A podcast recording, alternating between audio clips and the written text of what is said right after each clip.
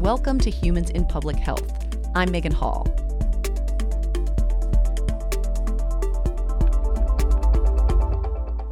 All this week, Brown University School of Public Health is examining the theme Public Health is Where You Are. Today, we're talking about using medications to treat opioid addiction, specifically in Rhode Island's prisons. Brown School of Public Health's Rosemarie Martin has been evaluating a program that connects incarcerated Rhode Islanders with drugs like methadone, as well as counseling and education.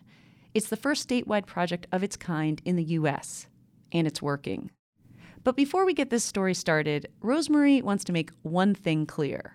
This is not Brown University's program. I just have the privilege to evaluate it, but I'm not the one doing the work. They're the ones doing the work. The work Rosemarie is talking about is transforming the way Rhode Island's prison system responds to people with opioid addiction. And so this was the brainchild of the medical director and the task force. Back in 2015, Rhode Island was in the thick of the opioid crisis. So, then Governor Gina Raimondo created a task force. Its goal was to reduce overdose deaths by a third in the next three years. And who is most likely to die of an overdose?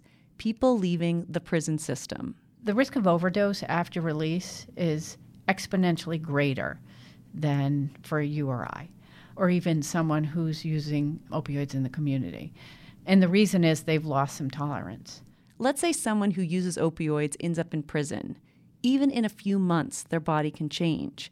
It can't handle the dose they used to take. The first two weeks after release, the research shows is the highest risk for overdose death. That means rethinking treatments for substance use among folks involved in the justice system could go a long way towards addressing the opioid crisis. At the time, Rosemarie wasn't an expert on opioids, but she was working in the prisons on a research project related to tobacco use. The then medical director at the Rhode Island Department of Corrections, Jennifer Clarke, asked for money to treat opioid use disorder within the population. And because I had been working with Jennifer Clarke doing the smoking research, she said, let's do this. And I went along for the ride. That first year, the Rhode Island Department of Corrections received $2 million to roll out a comprehensive approach to opioid use disorders. They called it the Medication Assisted Treatment, or MAT program. So basically, the MAT program is compiled of three different types of facets. So it's an education component, a counseling component, and a medication component. That's Rachel Bray, a deputy warden with the Rhode Island Department of Corrections. When the MAT program started, she was working in the women's prison. Back then, if someone with an opioid addiction entered the prison, they didn't get standard treatment. If you came in and you were not pregnant and you were on methadone, you were immediately detoxed. Folks suffered when they weren't treated. Kicking in jail sucks. That's Kenny Polion. He started using drugs for non medical purposes when he was 11. As he got older, he paid for them by shoplifting and stealing cars. So he's detoxed in prison before. It feels horrible. You get all clammy, sweaty, can't eat, can't use the bathroom. But when Kenny went to prison the last time, he got to participate in the MAT program. It doesn't force people to detox.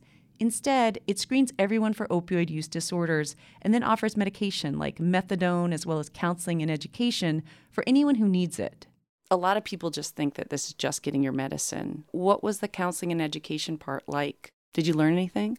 Oh, yeah. That you can overdose on methadone, and they teach you a lot, actually. Did you learn anything about yourself? Yeah, that I need to uh, take a look at myself and change what I was doing. For Kenny, the approach worked. His girlfriend Renee Pelletier noticed a difference even before he got out of prison. So it was two years when I had went in to see him, and I seen a full recovered person. He looked excellent. I couldn't have expected anything better. Rosemarie Martin from Brown says when people like Kenny have an opioid use disorder, they need medication to help them get better. We don't think twice about chemotherapy for treating cancer. Um, we don't think twice about hypertensive medication for treating high blood pressure. And medication assisted treatment for substance use really is the same way. With opioid use, we know that it really impacts the brain, and the brain needs to heal. It's a chronic condition and it needs attention. the way any other condition needs attention. But early on, Rachel Bray from the Department of Corrections wasn't convinced. I was that naysayer, and I felt as though it was um, just going to keep the inmates at a high. I truly thought that there was no altering the thought process. You're substituting a drug for another drug. But as the program went on, Rachel started noticing a difference in the prison. People were more alert and productive. There weren't as many confrontations with prison staff. And something else had changed. Before the MAT program, there were a lot of people smuggling drugs into the prison. We were seeing them come in with heroin. We were seeing them come in with um, the opiate, but they had them concealed, you know, inside their body cavity. And then when we were starting to to figure out why they were bringing the drugs into the facility, their exact words were, "We don't want to go through the withdrawals." The MAT program meant people in prison didn't have to go through those withdrawals.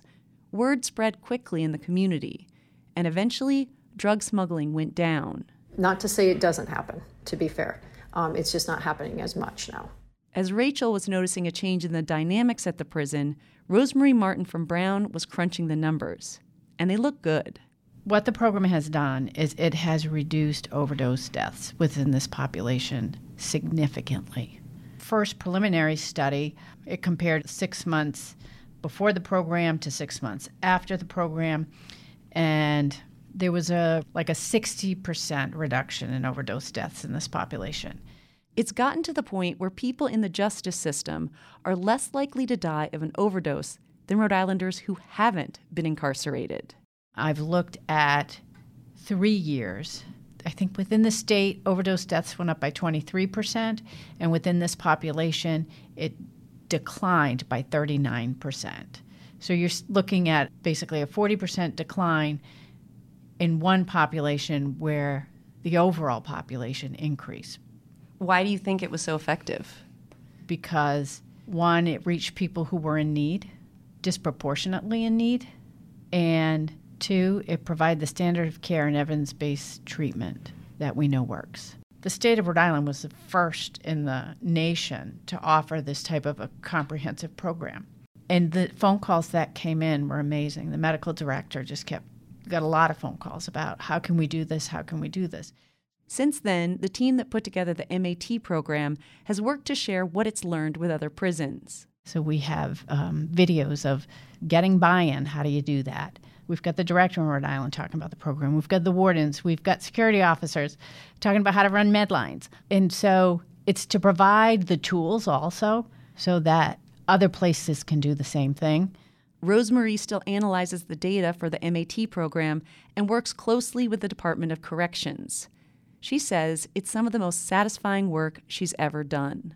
I think my passion comes from decades of doing research that has taken decades to disseminate that's just science, right? You, you, you do your science, you publish your articles, and it takes a very long time to trickle down to the workforce. The passion for this came with the immediacy of the result. There are people today that are more comfortable, that are not sick because of this program, and not dead. They are alive, but it's real time. So there's a whole lot of satisfaction in that even Rachel Bray, the deputy warden, has completely changed her mind about the MAT program. Oh, I'm very proud.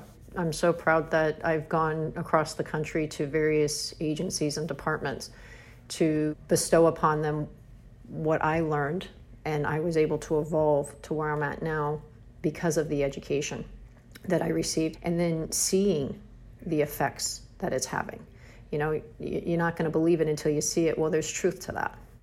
As for Kenny Polion, he got out of prison around the beginning of COVID. The MAT program connected him with a methadone source in the community so he could continue his treatment. Now he works in construction and lives with his girlfriend Renee. He helps take care of her daughter. I walk the dogs. Um, I go to work and make something to eat and call it a day. Real simple. Renee says she's super proud of him. He's an excellent dad. He came home and he was just like a perfect person that I could expect from my child. And it's getting me emotional, but he was the person that I could have always imagined to take care of my child. Renee says they're saving up to buy a house and get married. Kenny says first he wants to buy a motorcycle. But either way, they're ready for the next stage in their lives. You've been listening to Humans in Public Health, a special series for National Public Health Week. Humans in Public Health is brought to you by Brown University School of Public Health. This episode was produced by Tino Della Merced. I'm Megan Hall. Talk to you tomorrow.